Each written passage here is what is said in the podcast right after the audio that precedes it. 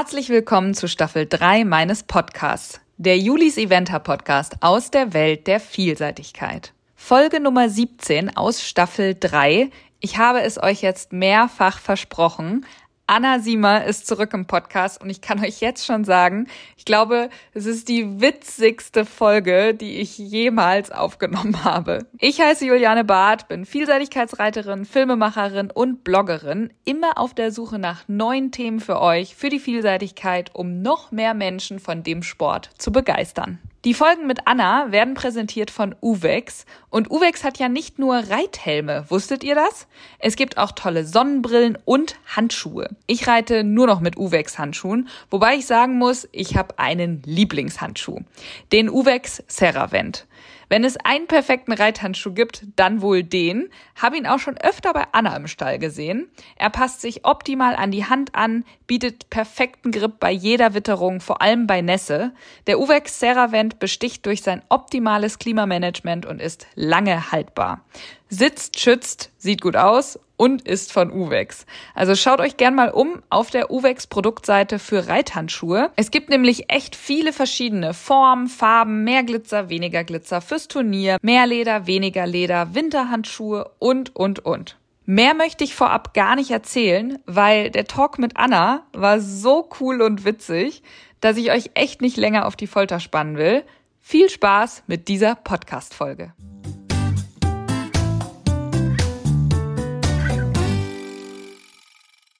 Ja, liebe Anna, endlich hören wir dich mal wieder. Ich glaube, du wurdest hier sehnlichst vermisst. Das ist ja schön. Also ich wurde auf jeden Fall schon mehrfach angesprochen, dass es jetzt endlich wieder ein Anna-Podcast werden muss. Und du warst ja am letzten Wochenende, beziehungsweise ich glaube die ganze letzte Woche in Streggom unterwegs zur Pony-Europameisterschaft. In welcher Rolle warst du denn da? Also ich bin äh, Co-Pony-Bundestrainer. Das heißt, der Rüdiger Rau, das ist der Chef der Ponys. Und wenn man dann eine Woche mit den Ponys zum Beispiel nach Stregom fährt, dann ist das ja viel Arbeit mit sechs Ponys und drei Disziplinen. Und dann braucht man da jemanden an seiner Seite und das bin ich. Ah ja. Also, aber ich bin schon seit 2018, ist das meine Aufgabe und mache das sehr gerne. Was machst du dann da alles so? alles. Ich bin im Winter, wenn es geht, auch bei den Lehrgängen schon mal dabei und gucke mir die schon mal an. Habe schon eine Theorieeinheit mit diesen zum Beispiel gemacht und war auch beim Vorbereitungslehrgang zwei Tage dabei vor der EM und dann geht's los. Und dann ist das von bis. Also von sagen Hände aufrecht äh, bis gerade sitzen, über einen Arm nehmen und abklatschen, wenn sie es gut gemacht haben und alles, was dazwischen liegt. Mhm. Wie lief das alles dort dann so ab? Also wie gut kennst du diejenigen, die da jetzt geritten sind? Wie alt sind die? Also Ponyreiter sind ja alle bis 16 mhm. und wir hatten jetzt quasi nur welche dabei, die 15 und 16 sind sozusagen. Einige, die dieses Jahr ihr letztes Jahr haben mhm. oder eben ihr vorletztes Jahr haben. Okay, und die kennst du alle schon gut und die Ponys auch oder? Also nach dieser Woche würde ich sagen, jetzt kenne ich sie alle gut, ja. aber ja, vorher noch nicht. Aber man lernt sich ja auch kennen und das ist für Kinder, Ponys, Eltern und das drumherum ja auch eine Ausnahmewoche für alle. Also das müssen die alle ja erstmal verarbeiten, was da so passiert und alle für Deutschland das erste, also für viele das erste Mal so ein Championat und so, das ist ja immer ganz besonders Eröffnungsfeier und was weiß ich was, tausend extra Sachen, die man beim normalen Turnier ja nicht so hat, sind ja auch im Championat immer ein bisschen anders und das ist bei den Ponyreitern nichts anderes. Mhm. Ja, welche Erwartungen hattet ihr und wurden die auch erfüllt? Also wir hatten große Erwartungen und die sind erfüllt worden. Also wir sind, ich sage gerne wir, weil ich, äh, es war wirklich toll, äh, da ein Teil von denen zu sein. Die sind mit der Mannschaft haben wir die Silbermedaille gewonnen und Einzel hat Merle Hoffmann mit Penny Lane, ihrem Pony, eine Bronzemedaille gewonnen. Ja. Und ansonsten waren wir mit fünf Ponys unter den Top 12 platziert. Boah, das also, ist richtig gut. So, sowas. richtig gut. Ja, erzähl doch mal so ein bisschen drumrum. Also, weiß nicht, war die Location, wie war die Orga, wie waren die Kids drauf, wie hast du die betreut? Gab es irgendwelche Highlights, irgendwelche Lowlights? Weiß ich nicht. Lowlights, das Wort habe ich ja noch nie gehört. Ja, Mann, keine ähm, Ahnung. ich bin angekommen am Montag. Ich bin ja Sonntag nach Sarendorf geritten und dann am Montagmorgen losgefahren. Die Ponys waren dann schon so zwei, drei Stunden da. Die Eltern hatten schon alles auf, also unsere Wagenburg sozusagen aufgebaut. Die Ponys waren schon in den Boxen. Es war ja die ganze Woche sehr heiß, mhm. aber die Ponys haben das alle gut weggesteckt. Die Kinder haben das durchweg super gemacht. Also ich meine, das, ne, das ist natürlich schon das, eines der schwierigsten Sachen ist einfach, wenn man eine Woche so eng zusammen ist, also mit Eltern, Kindern, Trainern. Du hast ja wenig Raum, um mal allein zu sein in so einer Situation. Ne? Alle, die meisten haben im Zelt geschlafen oder im, im LKW oder im Wohnwagen oder so. Und da muss man ja einfach aufpassen, dass man keinen Lagerkoller bekommt. Ja. Das ist so eins der wichtigsten Sachen. Und die Konzentration trotzdem oben hält, dass alle genug schlafen. Und natürlich sind alle total aufgeregt. Und wer Stregom kennt, der weiß, dass in Stregom viel Platz gibt. Aber jetzt sind ja bei der Pony-Europameisterschaft sind immer alle Disziplinen zusammen. Also die Dressurponys, die Springponys und die ah, Vielseitigkeitsponys. Okay, das heißt, das deutsche Team besteht ja dann auch aus 15 Ponys. Sechs Buschponys, fünf Springponys, vier Dressurponys. Und so hat jedes Land eben 15, oder die meisten großen Länder haben 15 Ponys am Start. Und dadurch ist halt unheimlich viel los und man fiebert natürlich auch gerne bei den Dressurponys mit und auch gerne bei den Springponys mit.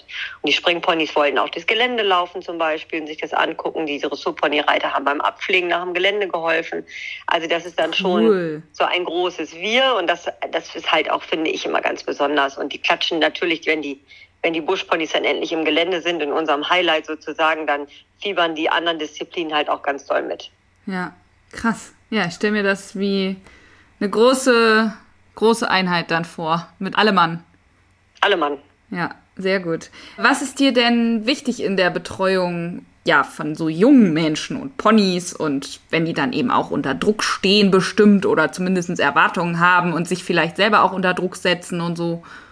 Ich glaube, das Wichtigste ist, dass man diese Erfahrung, das ist ja für viele häufig das erste Mal so ein Championat und dass man das möglichst positiv abspeichert. Also das ist für viele das erste Mal, dass sie unter so einem Druck stehen, wenn sie ins Viereck reiten. Und den Druck macht ja nicht der Trainer oder das Trainerteam, sondern das machen die sich ja selber, diese ja. Erwartungshaltung, die dann kommt. Oder auch das erste Mal erster Starter zu sein, hatten wir jetzt zum Beispiel mit Lynn Schlüter, die musste das allererste Mal als erster Starter auf einer Europameisterschaft. Du legst wirklich die Spur. Du bist wirklich der Pathfinder.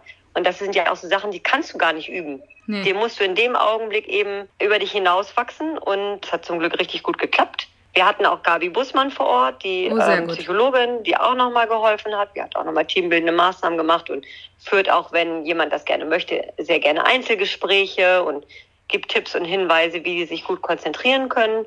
Meine Aufgabe als Trainer ist es natürlich, das Richtige zu sagen, ne? das Richtige im richtigen Moment zu sagen. Und ich hoffe, dass mir das gut gelingt und vielleicht auch mal nicht. Aber wir sind alle mit Ehrgeiz dabei und wollen ja aus allen Kindern und Ponys das Beste rausholen. Mhm. Und wir nehmen das Ganze, dass du jetzt dort warst, ja, auch als Überleitung dafür, weil du mir mal in einem, keine Ahnung, anderen Gespräch so zwischen Tür und Angel gesagt hast, dass es ja auch viele coole Geschichten aus deiner Ponyzeit gibt. es ist schon richtig lange her, das ist schlimm. Das Gute ist, ich weiß noch die meisten Geschichten.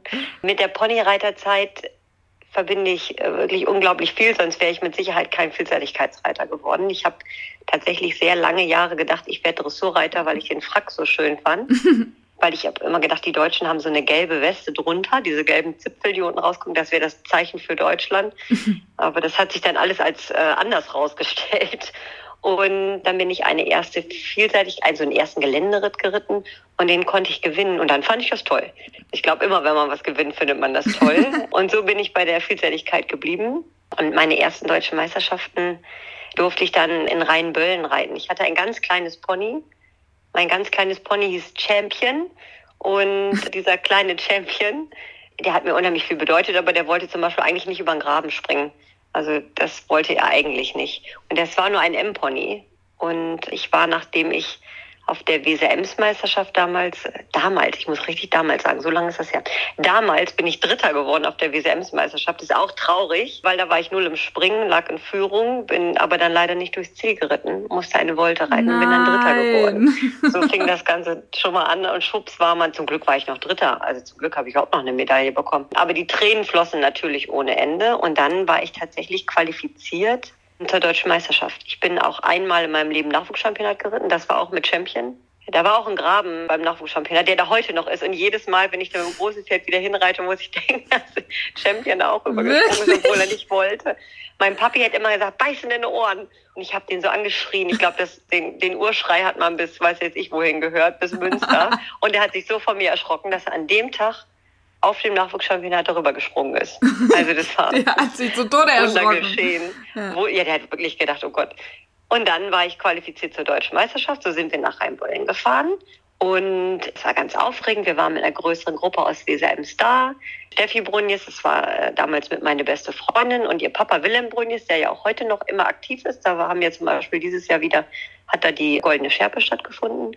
Sind da alle zusammen hingefahren mit meinem Pony Champion. Ganz viele Leute haben meinen Papi damals gefragt, sag mal, das ist doch wohl unmöglich, Anna hier mit so einem kleinen Pony reiten zu lassen. Das ist doch gefährlich. Und dann hat mein Papi immer gesagt, nee, Unmögliches probiert er gar nicht. Und so war es auch. Also im Zweifelsfall hat er einfach angehalten.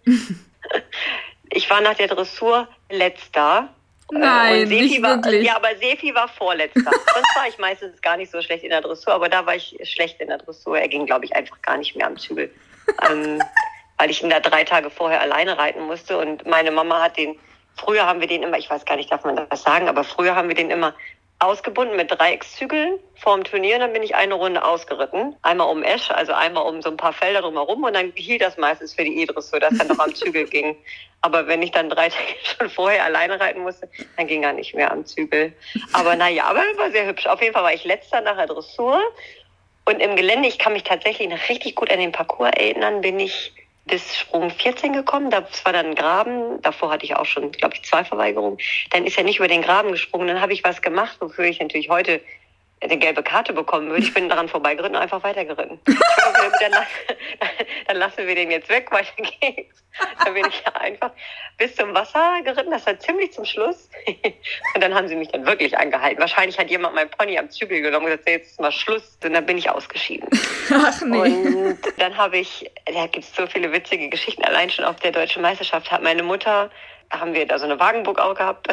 Dann hat meine Mutter anderen so das, die Essensreste, was ich war, so Kuchenkrümel und was wir so gegessen hatten, an Obst und Gemüse an die Ponys verteilt und jemand anders hat gedacht, man würde unsere Ponys vergiften, weil meine Mutter den allen Ponys mal so eben so eine Handvoll gegeben hat.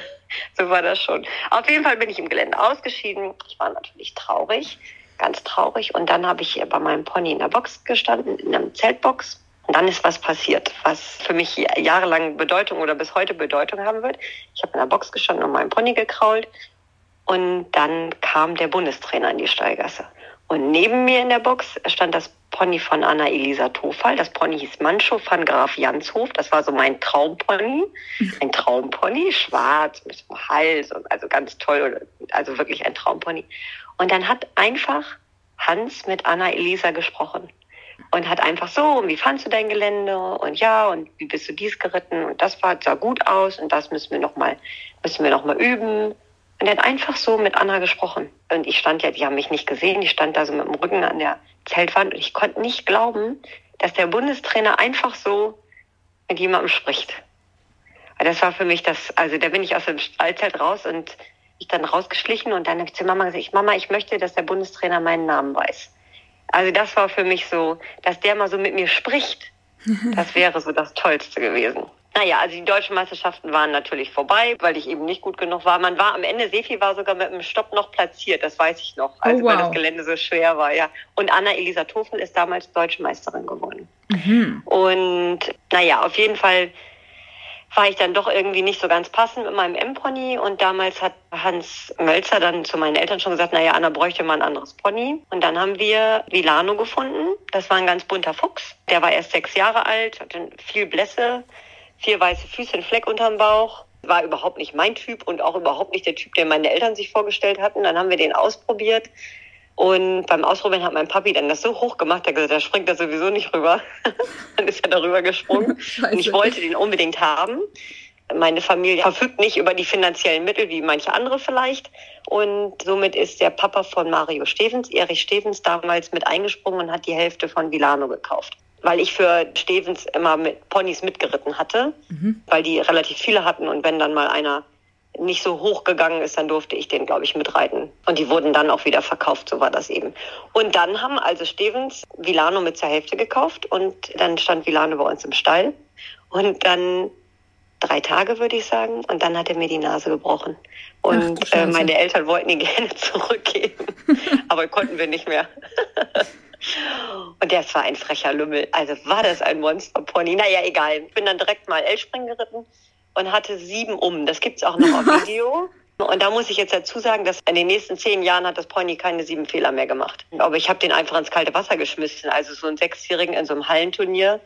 Pony L springen, das war ich jetzt auch noch nicht hundertmal geritten und dann, naja, war das auf jeden Fall, erste Runde war auf jeden Fall gleich nicht gut und gibt's aber zum Glück auf Video. Und dann ist etwas passiert, dass ich mehr Glück als Verstand hatte und zwar war das Stützpunkttraining damals für uns bei Böckmanns, da durften wir bei Böckmanns mit in der Halle reiten. Dann stand auf einmal Hans Melzer an der Bande. Und ich bin wirklich fast in Ohnmacht gefallen. Ich weiß noch heute genau, wo der in der Halle gestanden ist. Freunde von uns haben damals von Hans einen Pony ausprobiert. Der hatte irgendwie einen Pony aus Irland mitgebracht und dann stand er da so an der Bande. Während des ganz normalen Reitunterrichts, der Pony-Bundestrainer. Ich schwör's dir, es war so krass, dass ich gedacht habe, oh Gott, oh Gott, oh Gott, oh Gott.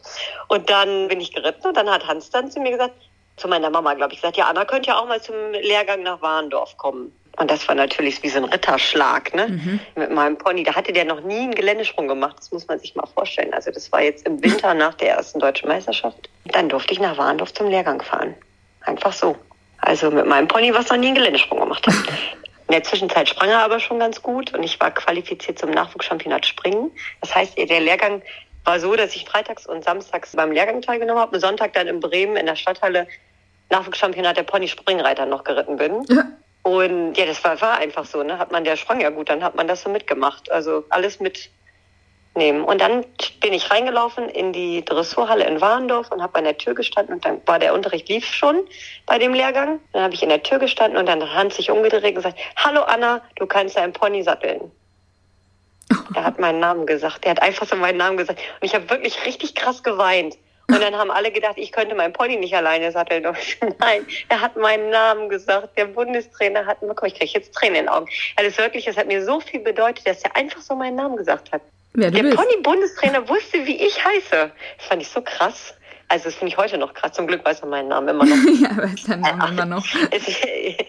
und ähm, schwuppdiwupp hatte sich mein Traum erfüllt. Ich bin dann dieses Pony Springen Nachwuchsschuljahr geritten. Da war ich, glaube ich, Dritter oder Vierter am Ende. Das war auch ganz gut. Dann bin ich vier Pony-Vielseitigkeiten geritten. Das erst ging ja nicht ins Wasser, das muss ich noch dazu sagen. Er wollte gar nicht ins Wasser beim ersten Training. Also beim Kopf würde ich jetzt sagen, es hat drei Stunden gedauert. Wahrscheinlich war es in Wirklichkeit eine halbe Stunde, bis er im Wasser war. Alle anderen Sprünge hat er sofort gemacht, ohne mit der Wimper zu zucken. Und auch viel besser als viele andere Ponys. Das war also eben richtig cool. Springpony. Und dann halt. bin ich äh, Springpony, ja, der sprang, der sprang dann auch gut. Also unsere erste Runde war beschissen, danach sprang er auch gut.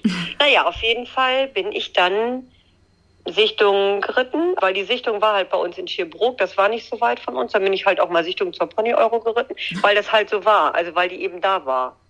Und dann war ich gar nicht schlecht, da war ich irgendwie Zehnter oder so, Neunter, Zehnter. Und dann bin ich noch eine Sichtung geritten, die waren eng da bei Manni Kötter auf dem Hof, das ist auch bei uns um die Ecke gewesen. Also deswegen bin ich das auch geritten, mhm. glaube ich. Ich denke nicht, dass wir nach Baden-Württemberg oder so gefahren sind, wären. Ja. Und das war dann insgesamt eine dritte Vielseitigkeit in Engter. Das war die zweite Sichtung zur Pony-Europameisterschaft. Und da musste ich mit meinem Pony nochmal vortraben nach dem Springen. Dann habe ich schon gesagt, oh, er ist noch lahm oder irgendwas war los. Und dann bin ich vorgetrabt. Und dann haben die einfach gesagt, du bist erste Reserve zur Pony-Europameisterschaft. Äh. Dann bin ich wieder zurück zum Auto gelaufen. Ich sage, Mama, ich bin erste Reserve mit Vilano zur Pony-Europameisterschaft. Was? Ist ja krass. das konnten wir uns gar nicht vorstellen. So war das einfach so. Es ist einfach so passiert. Ich weiß nicht genau wie. Und da gab es ja noch keine E-Mail und so. Da gab es Faxgeräte. Und dann hat meine Mutter mich zwei Wochen später von der Schule abgeholt. Und dann habe ich mich ins Auto gesetzt und dann Mama also hat dann zu mir gesagt, Anna, du kannst leider keinen Nachwuchschampionat reiten mit Milano dieses Jahr. Und ich so, was? Hat er sich verletzt und was ist passiert? Und und nein, und das wäre das so schön gewesen, dass sie, nein, wenn man Europameisterschaften reitet, dann darf man nicht Nachwuchschampionat reiten. Und jetzt kommt oh wieder oh blond, aber glücklich. Und es hat wirklich 30, 40 Sekunden gedauert, bis ich das verstanden habe, was sie gesagt hat. Also, da war ein Pony ausgefallen. Ach, ein Pony aus Hamburg war ausgefallen und dann war ich nominiert. Dann war ich auf einmal nominiert zur Pony-Europameisterschaft. Dass du das alles noch so genau weißt, das ist ja der Das Wahnsinn. weiß ich noch. Daran erinnere ich mich wie, wie gestern. So ein Film dann bin ich nach Hause gekommen und dann gab es einen Fax. Das Fax, das war zehn Meter lang.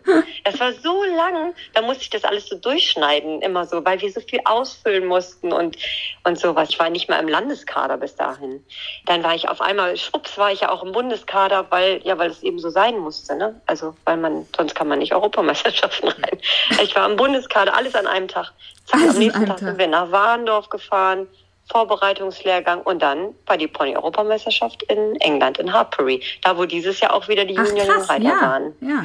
Im College. Also, Ich habe übrigens gefunden, mal ganz kurz nur für, äh, ich habe es gefunden, 1994, Champion 35. Ja, ja, richtig, stimmt. weißt du was, mit dem Gebiss, mit dem ich Champion nach dem Championat geritten bin, das haben wir heute noch. Das hat heute Naomi drauf. Das noch meinst du nicht Gebiss. ernst? Was? Doch, das ist immer noch das, Das gleiche kann doch Gewiss. gar nicht das ist wirklich so. Doch, es war, ich glaube, ich hätte damals damit nicht reiten. Das ist so doppelt gebrochen mit so einem Plättchen in der Mitte. das Das habe ich immer noch. darfst Das bestimmt, Foto hättest du bestimmt nicht. man.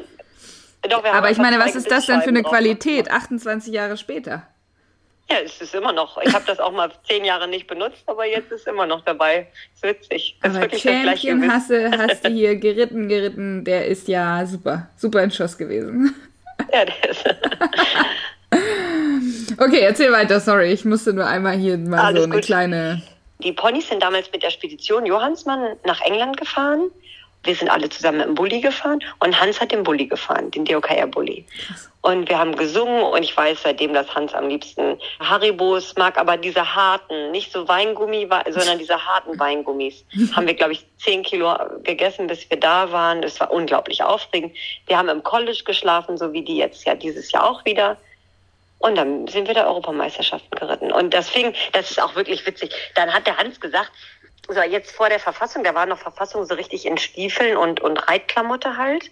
Und dann hat Hans gesagt, so jetzt alle richtig die Stiefel putzen, also richtig die Stiefel putzen, ne? so mit Schuhcreme und ordentlich. Und dann kommt man mal in den Stall und sagt, sag mal, was machst du denn da? Ich sag, Hans hat gesagt, mit Schuhcreme und richtig ordentlich. Aber an der Gummistiefel, also Oh nein! also ich habe dann meine, meine Gummistiefel mit Schuhcreme geputzt. Das war jetzt nicht ganz so. Schlau. Naja. Und dann ist auch das erste, so ziemlich das einzige Mal, dass Hans richtig sauer auf mich war, war dann fünf Minuten später. Mich richtig angeschrien. Da war so ein Innenhof und auf dem Innenhof, da, es war so ein Plateau und das obere und untere Teil wurde durch so eine Schräge verbunden. Und ich habe die ganze Zeit probiert, ob Vilano auf der Schrägen laufen und traben kann. Ah, das ist ja Also richtig wie, gut. Wie, ne? Richtig gut für die Gelenke. Und Ja. dann hat der mich an. Was machst du da? Und ich habe, ich sehe, der will da nicht laufen auf der Schräge.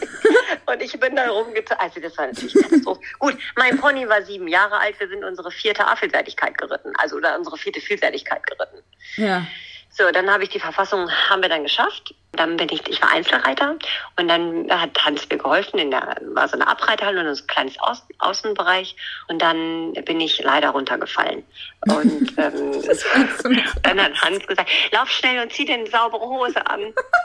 Und dann habe ich nicht, ich habe nur eine, hatte halt nur eine weiße Reithose. Und dann musste ich in dieser dreckigen weißen Reithose rein und dann ist was passiert, es wird noch besser, es wird immer noch besser. Dann bin ich um das Dressurwerk herumgeritten und vor mir war eine Engländerin dran und die Zuschauer saßen alle an so einem großen Hang und die haben sehr viel applaudiert. Und dann ist Vilano abgehauen. Der ist, ich weiß nicht, mehrere Runden im gestreckten Galopp außen herum ums Viereck geschossen mit mir. Wie ein wild gewordener Wups. Volle Kanone außenrum. Und ich konnte ihn nicht anhalten. Und Hans steht am Eingang. Also natürlich haben wir das auch auf Video, weil es einfach so witzig ist. Und Hans steht am Eingang und darf ja nicht eingreifen und versucht immer ho, ho, ho. Und ich, ich knatter die nächste Runde rum. Also es war wirklich, es war wirklich richtig katastrophal. Und dann konnte ich irgendwann durchparieren. Ich saß auch, meine ich, vorm Sattel. Der hat dann einmal so gebuckelt. Der hat immer sehr viel gebuckelt. Und ich bin dann vor dem Sattel. Äh, auf jeden Fall saß ich wieder am Sattel und dann bin ich einfach geritten. Und dann war das nicht gut, aber auch nicht katastrophal. Das war so mittel, mittelmäßig. Mit der dreckigen Ähm, Hose. Mit der dreckigen Hose vom Sattel. War wirklich richtig. Der hat immer so Däume im Kopf geschlagen, wenn ihm das nicht gepasst hat. Also es war wirklich richtig wild. Naja, auf jeden Fall war die Dressur, habe ich dann auch geschafft mit dreckiger Hose und Gummistiefeln. Und wenn ich mich richtig erinnere, hatten wir auch eben nur einen Sattel. Also ich hatte keinen Dressursattel, sondern eben, wir hatten eben einen Sattel, den haben wir ja auch jetzt quasi noch. Ist auch viel Qualität. Und dann kam das Gelände. Und dann sind wir vorher durchs Gelände natürlich durchgelaufen. Und dann hat Hans immer gesagt, das hier könnte auch ein CIC sein. Und dann wusste ich, habe ich immer gedacht, das musst du dir unbedingt merken. Du musst unbedingt fragen, was das heißt, ein CIC. Das musste ich unbedingt. Also das war so schwer. Das war scheiße schwer, das Gelände. Das ist das zweite Mal, dass Hans mit mir ganz furchtbar geschimpft hat, weil da gab es noch eine Wegestrecke. Und bin auf der Wegestrecke leider einmal runtergefallen, weil er da war so rechts und links saßen immer so, so Leute von der Bundeswehr, so, so Army-Menschen irgendwie. Und da hat die in so einem Regenmantel, da hat es etwas geregnet und der hat umgedreht und mich runtergefallen. Dann habe ich ihn wieder eingefangen, bin aufgestiegen und bin im Galopp die Rest, den Rest der Wegestrecke geritten. Und war dann, glaube ich, um eine Sekunde in der Zeit auf der Wegestrecke. Da konnte man ja auch Zeitfehler bekommen. So. Was machst du denn? Das kann doch nicht sein. Oh, da hat er wieder mit mir geschimpft. Und dann weiß ich noch, mein Stiefpapi war auf dem Abreiteplatz, hat mich einmal richtig in den Arm genommen und gesagt, du schaffst das trotzdem. da habe ich ja schon geheult, es losging. Ich so, oh, naja, wie auch immer. Auf jeden Fall haben wir das Gelände geschafft. Also es war erstaunlich. Also man, da musste man über so eine Brücke galoppieren, von der, wie jetzt im Badminton. So eine Brücke, mindestens so hoch natürlich. Natürlich. Badminton. Und da runterspringen, Trakehner. Mein Pony hatte noch nie ein Eulenloch gesehen. Also es war so schwer. Das war in-out, schräges in-out ins Wasser. Es war total Gott. verrückt. Es war total verrückt. Ich bin ins Ziel leider getrabt, weil ich mich so gefreut habe und ich meinem Pony um den Hals hing.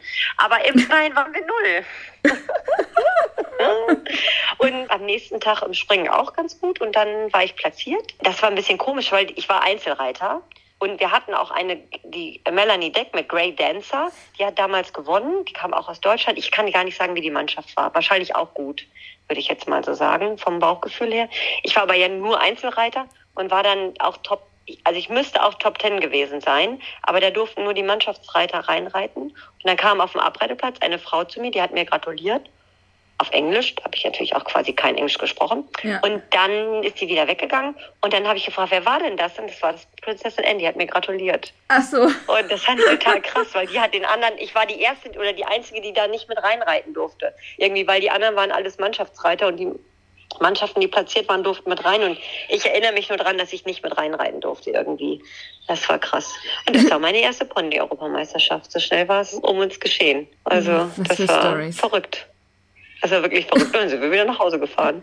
Also es war unglaublich, was da alles passiert ist. Und ich weiß es noch tatsächlich relativ gut, wie es war. Muss ein mega Erlebnis gewesen sein. Also jetzt auch mit den ganzen Anekdoten, aber auch so drumrum, wenn man das noch so gut im Kopf hat, nach doch recht langer Zeit. Ja, danke, ja, kannst du ruhig sagen. Doch, nach recht langer Zeit. Das Problem war, also nicht das Problem, im nächsten Jahr, die deutschen Meisterschaften für die Ponyreiter waren dann in Lumülen. Das war ganz toll, mit Rennbahn ja noch. Ah. Da bin ich also Rennbahn geritten in Lumülen mit dem Pony auf der großen Rennbahn. Das war richtig cool. Da sind wir dann Dritter geworden.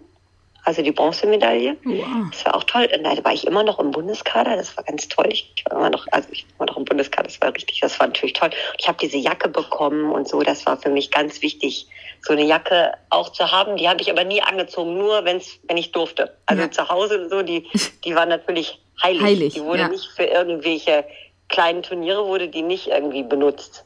Ja. Das, das Ja, ging das geht natürlich ja auch nicht, nicht. nur für große Sachen. Nein. Also nur Ja. wenn es wichtig, wichtig war. Im nächsten Jahr bin ich dann nochmal Pony geritten und da waren die Europameisterschaften in Le Touquet. Das war der erste Geländeparcours, den Pierre Michelet aufgebaut hat. Also Aha. der ja heute noch Parcourschef ist. Da stand so eine Ecke auf, es war richtig schwer auch. Also ganz toll, auch ein ganz toller Parcours. Wo ist das? Ähm, In Frankreich oder was?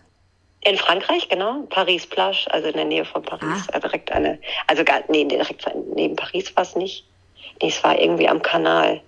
War das, ich weiß es gar, ehrlich gesagt, müsste ich jetzt mal nachgucken, wo es genau war. Das interessiert mich. Muss ich gleich, wenn ich Ja. fertig bin mit dir zu reden, gucke ich erstmal nach, wo es war. Aber das war auf jeden Fall ein ganz tolles Turnier und auch wir sind da wieder hingefahren, wieder mit dem LKW. Also so ganz, das fand ich halt mega. Wir hatten halt nur ein kleines Auto und einen Anhänger. Den Anhänger fahren meine Eltern heute immer noch, den Benz nicht mehr. Aber deswegen war das für mich ein richtiges Highlight, wenn die Ponys so auf den LKW gegangen sind. Also das fand ich schon mal total cool. Und dann sind wir tatsächlich in Le Touquet geritten. Da war ich auch in der Mannschaft. Wir haben mit der Mannschaft Gold gewonnen. Oh. Und Einzel habe ich, glaube ich, Silber gewonnen. Weiß ich gar nicht mehr so genau. Ich glaube, ich habe Silber gewonnen. Aber da war wieder das Problem. Vor der Dressur wir so extra Gamaschen bekommen. Von Reitsport Michaelis haben wir Gamaschen bekommen. Da war der Vorbereitungslehrgang für die Europameisterschaft nämlich in Lumülen, weil Hans da schon in Lumülen gearbeitet hatte. Mhm. Und wir kriegten diese Gamaschen nicht runter. Oh. Das waren so Dinger, die so um den Fesselkopf rumgingen. Und wir kriegten die Gamaschen nicht runter. Und der hat so gebuckelt, der hat so doll gebuckelt, dass er wieder völlig verrückt war vor der Dressur. Und, aber ich bin nicht runtergefallen. Come on, ich bin nicht runtergefallen. nicht ich hatte zwei. Reithosen mit. Ich hatte mittlerweile, mittlerweile Lederstiefel geerbt von Alina Klatte. Also das war auch ganz toll. Das war eine ganz tolle Europameisterschaft. Also ein super, super Geländeaufbau und das war hervorragend. Wir haben ein Fahrrad gewonnen. So ein, Ein Fahrrad. Also ein Fahrrad? Fahrrad und ich habe einen Fernseher gewonnen, wo man auch eine Videokassette reinmachen konnte. Das war mein Ehrenpreis, glaube ich, für die beste Geländerunde oder so. Das war witzig. Wir haben ein Fahrrad gewonnen, einen Fernseher und noch was. Drei richtig coole Sachen. Das weiß ich noch. Also der gab's Fahrer damals von noch. Johannsmann hat gesagt, ah, wie kriegen wir das denn jetzt alles unter? Die ganzen Fahrräder. Das war ein grünes Fahrrad und da stand Pony-Europameisterschaften drauf. Und Ach, tatsächlich geil. auch so eine Horsewear-Decke, wo das alles drauf stand. Und die habe ich auch immer noch, oder haben, hat meine Mama auch immer noch, äh, hebt sie in Ehren. Also, die wird natürlich nicht äh, aufs Pferd gelegt. Nein, klar. die wird natürlich, die ist nie wieder auf dem Pony gewesen. Hallo, bist du verrückt? Natürlich nicht. Also die war viel zu schade für sowas. Und dann ist Hans ja, hat leider aufgehört, Pony-Bundestrainer zu sein. Weil er also, ein richtiger äh, Bundestrainer ja. wurde. Weil er dann, ich glaube, ein Jahr nicht und dann im nächsten Jahr ist er, glaube ich, ich weiß nicht, ist er direkt Seniorentrainer geworden? weiß ich auch nicht. Also ich habe einen Brandbrief geschrieben, wie er uns im Was? Stich lassen kann und wie schrecklich das ist und der darf uns nicht alleine lassen und er ist doch unser Bundestrainer und die Großen wissen das gar nicht zu schätzen und wir brauchen ihn. Ich habe einen richtig, richtig krassen Brief geschrieben. Naja, im nächsten Jahr war dann Fritz Luther Bundestrainer. Leider hat mein Pony sich auf dem Lehrgang zur Europameisterschaft in Schweden verletzt. Er ist getreten worden von einem Dressurpony. Oh Und da musste ich nein. nach Hause fahren. Ja, großes Drama. Ich habe auch den ganzen Weg nach Hause geweint. Nie wieder werden wir nach Warndorf kommen. Also ich wirklich, das war mein letztes Ponyjahr. Die anderen hatten alle schon ein Pferd. Ich hatte kein Pferd zu der Zeit. Wir hatten eben nur Ponys. Ja, Und die meisten gehörten auch meinen Eltern nicht und Milano halt nur die Hälfte. ja. Also konnte ich leider da in dem Jahr nicht bei der Europameisterschaft teilnehmen, sondern musste Platz machen für einen Reservisten. War dann auf der deutschen Meisterschaft nochmal Dritte, glaube ich. Ja, Dritte. Also dann haben meine Eltern ganz klar gesagt, natürlich, du kannst Vilano behalten, aber wenn du ein Pferd haben möchtest, dann müssen wir ihn verkaufen. Mhm. Also da war jetzt nicht so, wir stellen ihn zum Angucken in den Garten. Ka- äh, Hätte auch sein können, aber dann wäre meine sportliche Ambition eben Ja. vorbei gewesen. Ich habe den auch noch, Deutsche Meisterschaften Pony Springreiter habe ich ihn ja auch geritten, in Würselen. Auf jeden Fall haben wir uns entschieden, wir verkaufen. Und Ja. dann ist er verkauft worden. Also Vilano ist nur von einer einzigen Familie ausprobiert worden. Das war Charlotte Offenley aus Hannover und die haben ihn ausprobiert und sofort gekauft. Ah ja.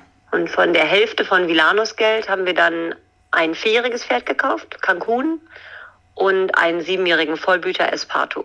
Zusammen mit meinem Ponybesitzer von meinem allerersten Pony Champion, Albert Krugmann. Mit dem zusammen, der hat dann geholfen, Esparto zu kaufen. Dann hatte ich dann zwei Pferde. Und ich habe gesehen, dass der Vilano tatsächlich später von Christoph Wahler nochmal geritten wurde. Genau. Also Charlotte hat ihn ja noch mehrfach Europameisterschaften geritten. Ja. Ich bin auch mitgefahren als Pfleger zur ersten Europameisterschaft, Ach, als sie cool. geritten ist. Und danach, also Charlotte ist mit Christoph um drei Ecken verwandt, sozusagen. Dann hat Christoph ihn auch geritten. Witzig. Dann war der im Ponyalter. Wie lustig Genau. ist das denn? Dann war aber deine Ponyzeit dann rum. Dann war meine Ponyzeit rum. Wir haben alle Ponys verkauft und ist erst ein Pferd, ein vierjähriges Pferd eingezogen und dann kam Esparto. Esparto war ein Weihnachtsgeschenk. Der stand auch, wusste ich auch nicht und der stand auch wirklich zu Weihnachten in der Box und ich wusste es nicht. Wir haben ihn also ausprobiert, Mama und ich. War auf jeden Fall zu teuer. Also da bin ich mir sicher, dass wir das deswegen nicht konnten. Der stand damals bei Dirk Schrade in Beritt. Mhm. Und mein erster Ponybesitzer ist mit eingestiegen quasi finanziell. Und der hat auch mit uns zusammen Weihnachten gefeiert. Der war damals alleinstehend und das bei uns haben viele Leute schon mit Weihnachten gefeiert bei meiner Familie. Und dann habe ich eine Decke zu Weihnachten bekommen für mein anderes Pferd, Cancun. Und dann wollte meine Mama, dass wir die Decke drauflegen an Weihnachten. Ich so, na ja, also der Stall ist nur drei Meter entfernt vom Haus, also können wir machen. Und dann sind die drei mit mir in den Stall getapert und ich die Decke auf Cancun gelegt und passte auch. Und ich so, ja, passt. Und die haben mich alle drei angeguckt. So, was passiert jetzt? Was passiert jetzt? Und ich habe gedacht, das gibt's doch nicht. Was wollt ihr denn? Und dann habe ich mich denn umgedreht. Und hinter mir stand dann auf einmal ein Pferd mit einer Abschnittsdecke in der Box. Und ich so, hä, warum hat der, ah, und dann stand da Esparto. Habe ich den wirklich zu Weihnachten bekommen. Krass. War das ein Weihnachtsgeschenk. Das war wirklich krass. Am ersten Weihnachtstag haben wir ihn dann gesprungen. Das wäre der schrecklichste erste Weihnachtstag, den ich lange Zeit hatte. Von acht Sprüngen hat er sieben umgedreht. Oh nein, wieder sieben um. Das ist ein Trauma. Es war ein Trauma, sieben um. Ja, und Ali Krogmann und mein Stiefvater, die hatten den ja beide vorher nicht unter mir gesehen. Das war ja nicht so, dass man das mal eben filmen konnte oder so. Ich habe den einfach ausprobiert, fand den gut.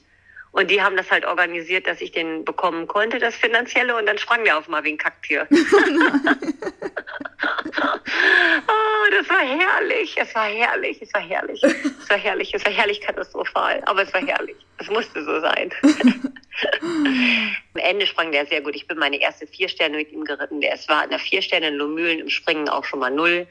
Er ist Boah. deutscher Meister mit mir geworden, Europameisterschaften mit mir gegangen. Also das war alles gut das ist eine Geschichte, meine Junior junge Reiterzeit, das ist eine andere Podcast. Ja, das würde ich auch sagen. Das, das, das müssen wir dann nochmal extra machen. Und das wird dann ähnlich humorvoll, denke ich. Also.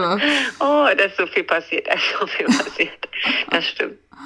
Aber ich finde es ganz cool, weil, also allein diese Geschichte mit der einen Reithose und den Gummistiefeln irgendwie, weil, weil irgendwie denken ja alle, Reiten ist so elitär, dass das kann man gar nicht machen, wenn man irgendwie eben nicht ja reich von Haus aus ist. Und das stimmt ja nicht. Also es gibt so viele gute Beispiele, die das auch nicht haben oder hatten. Ja, also ich glaube, ich hatte warum auch immer hatte ich einfach Glück, als wir dieses Pony ausgesucht haben. Ich mochte den einfach. Also ich habe den einfach unheimlich gerne zum Sprung geritten. Schon als ich so klein war, hatte ich ein besonderes Gefühl zu dem. Und das war ja auch jahrelang das Europas erfolgreichstes Vielseitigkeitspony danach. Und nur weil ich den am Anfang geritten habe, ist das trotzdem geworden. Also sozusagen, weißt du, das, Gerade deshalb. das war, nee, das glaube ich nicht. Das war schon ein Ausnahmepony. Da haben wir einfach richtig Glück gehabt, dass ich dieses Pony bekommen habe oder dass wir uns für den dann doch entschieden haben. Das war eben eine ganz besondere Nummer. Und ja, und so meine Mama hat äh, morgens um drei Bodenproben genommen, damit wir das finanzieren können, weißt du, dass wir sind nicht in Urlaub gefahren. Ja. Wir sind, also wenn wir Glück hatten, durfte ich mit zur Europameisterschaft. Und dann haben meine Eltern eine Woche Urlaub gemacht. Ja. Ähm, auf so einer Europameisterschaft. Da waren jetzt keine großen Sprünge drin, aber das war eben trotzdem auch eine ganz tolle, epische Zeit. Also für mich. Und auch meine Eltern haben damals Freundschaften geknüpft und ich auch, die ja bis heute bestehen. Ja. Also ich bin jetzt gerade hier im Urlaub mit Luise Stein-Kraus. Mit der bin ich zusammen Pony äh, geritten. Ja. Also es äh, ist unglaublich. Oder Kitty King, was du erzählt hast in der ja, letzte... Kitty King, ja, Kitty und ich sind auch zusammen Pony-Europameisterschaften geritten. Das war auch richtig cool. Da sind dann okay. doch auch Freundschaften, die dann so lange halten, ne? Ja, auf jeden Fall. Das ist wirklich, man teilt ja auch diese besonderen Erlebnisse, was da alles passiert. Also, ja. das sind ja auch so Emotionen, die man ja auch, oder ich in dem Alter ja auch nicht kannte. Rebecca Trefska ist bei meiner ersten Pony-Europameisterschaft Europameisterin der Ponyspringreiter geworden mit Golden Lady. Das weiß ich alles jetzt noch so. Frag mich mal, wer, wer 2018, das weiß ich noch. Also das ist eingebrannt in meinem kleinen Gehirn, weil das eben eine ganz besondere Nummer war. Und danach haben die das Lied gespielt, Simply the Best von Tina Turner. Und jedes Mal, wenn ich das Lied heute höre, muss ich an Rebecca Trefska und Golden Lady denken. Das war eine Fuchsschute mit breiter Blässe, ein ganz verrücktes Pony. Das war unglaublich. Das war unglaublich. Also, das war richtig toll. Und in meiner Ponyreiterzeit habe ich auch meinen Ehemann schon kennengelernt. Stell dir das mal vor. Ja, also. das ist überhaupt total krass. Der ist da auch Pony geritten oder was? Nee, der war schon immer zu groß. Ich glaube, der ist zu groß fürs Pony geboren. Aber der ist mit mir mitgefahren. Also der ist auch schon Sichtung zur Europameisterschaft, war er schon dabei. Als, ich, also, als dein Freund? Als mein, ja, als mein Freund. Ach, als mein Freund. Wie alt warst du denn Zur da? Deutschen Ja, 16. 16? Das ist ja schon Wahnsinn. Finde ich auch. ah, Anna, ich habe, ich weiß gar nicht, was ich sagen soll. Es war eine sehr, sehr schöne Zeitreise und auf jeden Fall äh, wird es im, im Winter bestimmt genug Zeit geben, die zweite Zeitreise über die Junioren und jungen Reiterzeiten nochmal zu machen. Ja, gute Idee. Ja, oh Gott, ja, ich rede jetzt nicht weiter, sonst hören wir nicht auf. Nee, wahrscheinlich nicht. Vielen, vielen Dank für deine Zeit. Genau, wir haben ja das im Plan und ich denke mal zum Bundeschampionat können wir auch auf jeden Fall nochmal sprechen vorher, was, welche Pferde du so mitnimmst und so weiter. So ein bisschen wie letztes Jahr können wir das ja machen. Wenn man so vorher, ja. nachher spricht. Das ist ja auch schon bald, ne? Das ist schon bald. Ruckzuck ja. gibt's jetzt. Ruckzuck. und dann ist die Saison schon wieder zu Ende. Wie schrecklich. Ja, dieses Jahr bin ich nicht so traurig. Nee? Ja, dieses Nö, Jahr, okay. Bei dir nicht. Aber nächstes Jahr geht's wieder von vorne los. es geht immer wieder von vorne los. Jeder Tag geht von vorne los, Anna. Okay, gut, gut. Da denke ich jetzt dran. Außerdem bist du im Urlaub und kannst jetzt abschalten und kommst gut gelaunt und motiviert zurück. Absolut. Ne?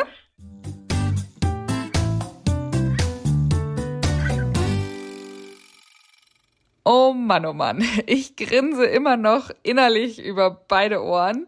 Das waren solche Lachflash. Ich musste mir richtig den Mund zuhalten, damit ich nicht die ganze Podcast-Aufnahme zerstöre. Und wie ich es in der Mitte schon einmal versucht habe vorzuheben. Anna Siemer ist eine der besten Vielseitigkeitsreiterinnen, die wir in Deutschland haben. Sie war mit bei der EM letztes Jahr, sie war auch auf der Longlist zur WM jetzt, sie ist fünf Sterne geritten, reitet verschiedene Pferde bis vier Sterne Niveau und hat sich echt einen Namen in dieser Buschszene gemacht. Und das, obwohl sie eben mit Gummistiefeln und einer einzigen weißen Reithose auf einem M-Pony irgendwie mit dem Nachwuchschampionat angefangen hat. Ist das nicht total cool? Ist das nicht genau der Antrieb, den wir manchmal brauchen, gerade als Amateure, solche Geschichten, dass man mal weiß, dass das nicht alles reiche Kids sind, sondern dass sich das auch hart erarbeitet wird, so ein Erfolg und so ein Namen und so ein Standing und so ein Talent. Also sie ist ja immer sehr bescheiden und wenn ich sage, sie kann irgendwas, dann lächelt sie nur so in sich rein und kann auch mit Komplimenten wahrscheinlich nicht so gut umgehen, aber ich finde diese Geschichte so, so, so cool und so inspirierend für uns alle da draußen, für alle Hörer. Und ich liebe ja Annas herrlich frische und offene Art und finde es so super cool, dass sie uns einfach an diesen Geschichten teilhaben lässt. Also Mut an alle, die das hören, glaubt an eure Träume. Vielen Dank an Uwex für die Übernahme dieser Podcast-Folge. Denkt dran, es gibt nicht nur super schicke und sichere Reithelme, sondern auch viele verschiedene Handschuhe und mein Lieblingshandschuh ist der Uwex Serravent. Ich glaube Annas auch, weil der einfach auch super mit Nässe klarkommt und dabei Grip hat. Aber gleichzeitig angenehm zu tragen ist, wie eine zweite Haut. Und kleiner Hinweis in eigener Sache, ihr könnt natürlich nach wie vor meine Arbeit mit dem Podcast persönlich unterstützen unter dem PayPal-Konto podcast at julis-eventer.de. Da kann man seinen eigenen Betrag wählen und damit stellt ihr sicher, dass der Podcast erhalten bleibt. Ich weiß, momentan sind relativ viele Sponsoren an Bord. Das deckt die Arbeit und die Investitionen aber nicht ganz ab. Daher brauche ich auf jeden Fall noch die Unterstützung der Community. Wie geht's jetzt weiter? Ja, nach den doch sehr anstrengenden letzten Wochen, eher Monaten, nehme ich jetzt doch wieder volle Fahrt auf und habe gleich vier Podcast-Gäste gleichzeitig angesprochen. Diese vier Folgen kommen jetzt auch etwas zügiger hintereinander, dann könnt ihr ein bisschen mehr Podcast hören, weil eben in der letzten Zeit ja eher weniger zu hören war. Also bleiben wir jetzt in der nächsten Folge erstmal bei den jungen Menschen. Ich habe nämlich endlich mal wieder einen Kerl im Podcast und zwar Mattis Rüder. Er ist Europameister der Junioren geworden in Hartbury. Und zwar in dem Hartbury, in dem Anna heute auch war. Deswegen passt das so super gut, dass das die nächste Folge ist. Er ist dort mit seinem neuen Pferd Bonton an den Start gegangen und ja, erzählt einfach so ein bisschen was zu dem Erlebnis und wie das alles geklappt hat und so weiter. Passt also echt richtig gut. Dann werde ich mit Peter Thomsen sprechen, natürlich über die WM und auch diese neuesten Nominierungen der Shortlist, wie das so zustande kommt, wie er sich eingelebt hat als Bundestrainer und so weiter. Das sind alles so Fragen, die ich ihm doch gerne mal stellen würde, bevor die WM ist. Und als vierten Gast habe ich keine geringere als Ingrid Klimke gefragt, ob wir nicht ein bisschen über Herning sprechen wollen und das Erlebnis dort vor Ort. Also als Vielseitigkeitsreiterin im Dressurteam der Weltmeisterschaften, das ist schon was ganz Besonderes. Also, dranbleiben lohnt sich. Ich freue mich immer über euer Feedback per Insta, Podigy oder auch als Bewertung bei iTunes. Ansonsten hört fleißig die neuen Folgen, verbreitet den Podcast soweit ihr könnt und dann hören wir uns ganz bald, vielleicht schon am Freitag mit der nächsten Folge. Stay tuned!